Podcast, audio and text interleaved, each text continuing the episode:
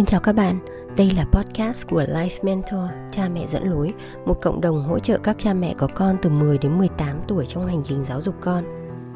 Với mục tiêu kết nối một một các gia đình với những nhà cố vấn trong đa dạng các lĩnh vực. Life Mentor sẽ giúp con hướng nghiệp, xây dựng tư duy, kỹ năng xã hội và các bài học về quản trị cuộc sống chưa được dạy trong nhà trường. Xin mời các cha mẹ lắng nghe.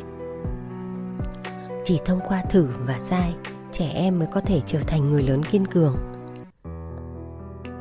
Thất bại là một quả một phần của quá trình. Vấn đề không phải là làm thế nào để không bao giờ thất bại không thi trượt không điểm kém mà là làm thế nào để có thể thoải mái với những thất bại và bước tiếp sau những vấp ngã. Sau đây là một số gợi ý của Life Mentor các cha mẹ có thể à, áp dụng tại nhà nhé. Thứ nhất, hãy khuyến khích con chấp nhận rủi ro nhiều hơn thất bại không bao giờ là lãng phí cả.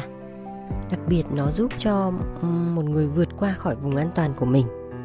Hãy cùng con tạo ra một thử thách thú vị. Nói với con về thất bại như là một điều bình thường. Một ví dụ mà tôi hay thấy từ gia đình một người bạn như sau.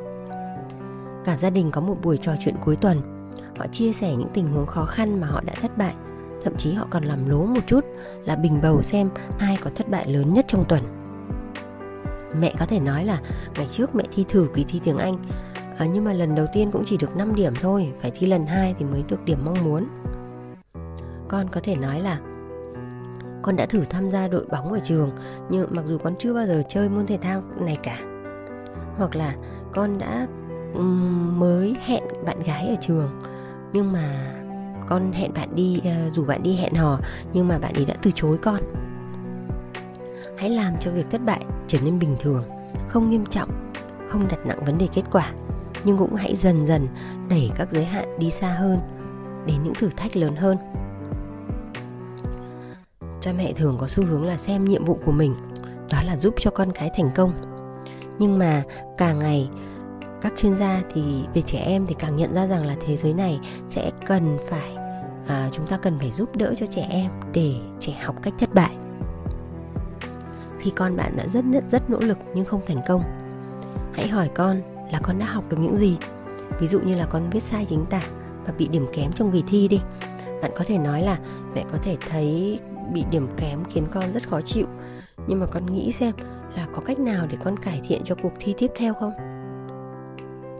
Ngoài ra, hãy đảm bảo rằng là cha mẹ cần nhấn mạnh sự tiến bộ của con. Điều này sẽ giúp cho con thấy rằng là con đang tiến bộ ngay cả khi con không hoàn thành cái mục tiêu của mình. Ví dụ, mẹ biết là con không vui vì không giành chiến thắng trong cuộc thi, nhưng mà con hãy nhìn xem con đã tiến xa hơn lần trước biết bao nhiêu. Gợi ý thứ hai, cha mẹ hãy thể hiện sự đồng cảm. Đồng cảm với con. Khi con có điều gì không như ý, đừng chỉ nói là ôi, không sao đâu, lần sau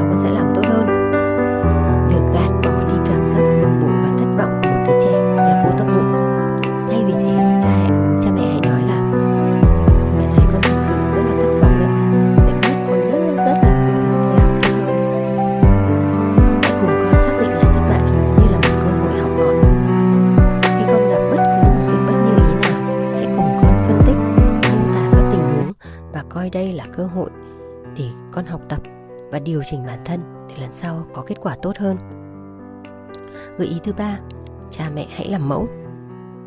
Cha mẹ hãy giải thích với con thất bại là một phần của cuộc sống và xảy ra với tất cả mọi người, ngay cả với cha mẹ. Cha mẹ có thể chia sẻ các cái ví dụ về thất bại mà mình đã gặp phải khi mà bằng tuổi con, ngay cả bây giờ khi đã trưởng thành. Các cha mẹ có thể diễn giải cách xử lý sự thất vọng của chính mình này. Chẳng hạn như là um, mất khả năng thăng tiến trong công việc mặc dù đã hết sức cố gắng. Cha mẹ tránh tuyệt đối một số cái lỗi sau nhé thứ nhất là đổ lỗi cho hoàn cảnh. Ví dụ như là tình hình kinh tế bất ổn nên mình mới liên tục mất hợp đồng. Hay là đổ lỗi cho người khác. Ví dụ như là sếp mình thật sự không biết nhìn người mình đã cố gắng biết bao nhiêu mà không được ghi nhận thứ nữa là tránh biện hộ cho bản thân.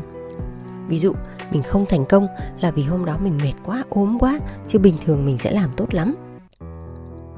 Dù chỉ là ý nghĩ trong đầu, thì, hoặc là nói ra với con, thì điều đó cũng định hình cái tư duy và cách tiếp cận vấn đề của cha mẹ. Dần dần nó sẽ ngấm vào những cái thông điệp mà bạn truyền lại cho con. Dù ai ai cũng thích mọi thứ diễn ra theo đúng kế hoạch, theo đúng như là mình mong muốn nhưng điều đó là khó có thể xảy ra. Điều quan trọng là phải dạy cho con cái chúng ta biết rằng là ngay cả khi mọi chuyện không theo đúng kế hoạch thì cũng ổn thôi. Và chúng ta thất bại là vì chúng ta chưa làm đủ tốt và chúng ta sẽ cần phải làm tốt hơn. Gợi ý thứ tư, hãy tận dụng cơ hội giáo dục.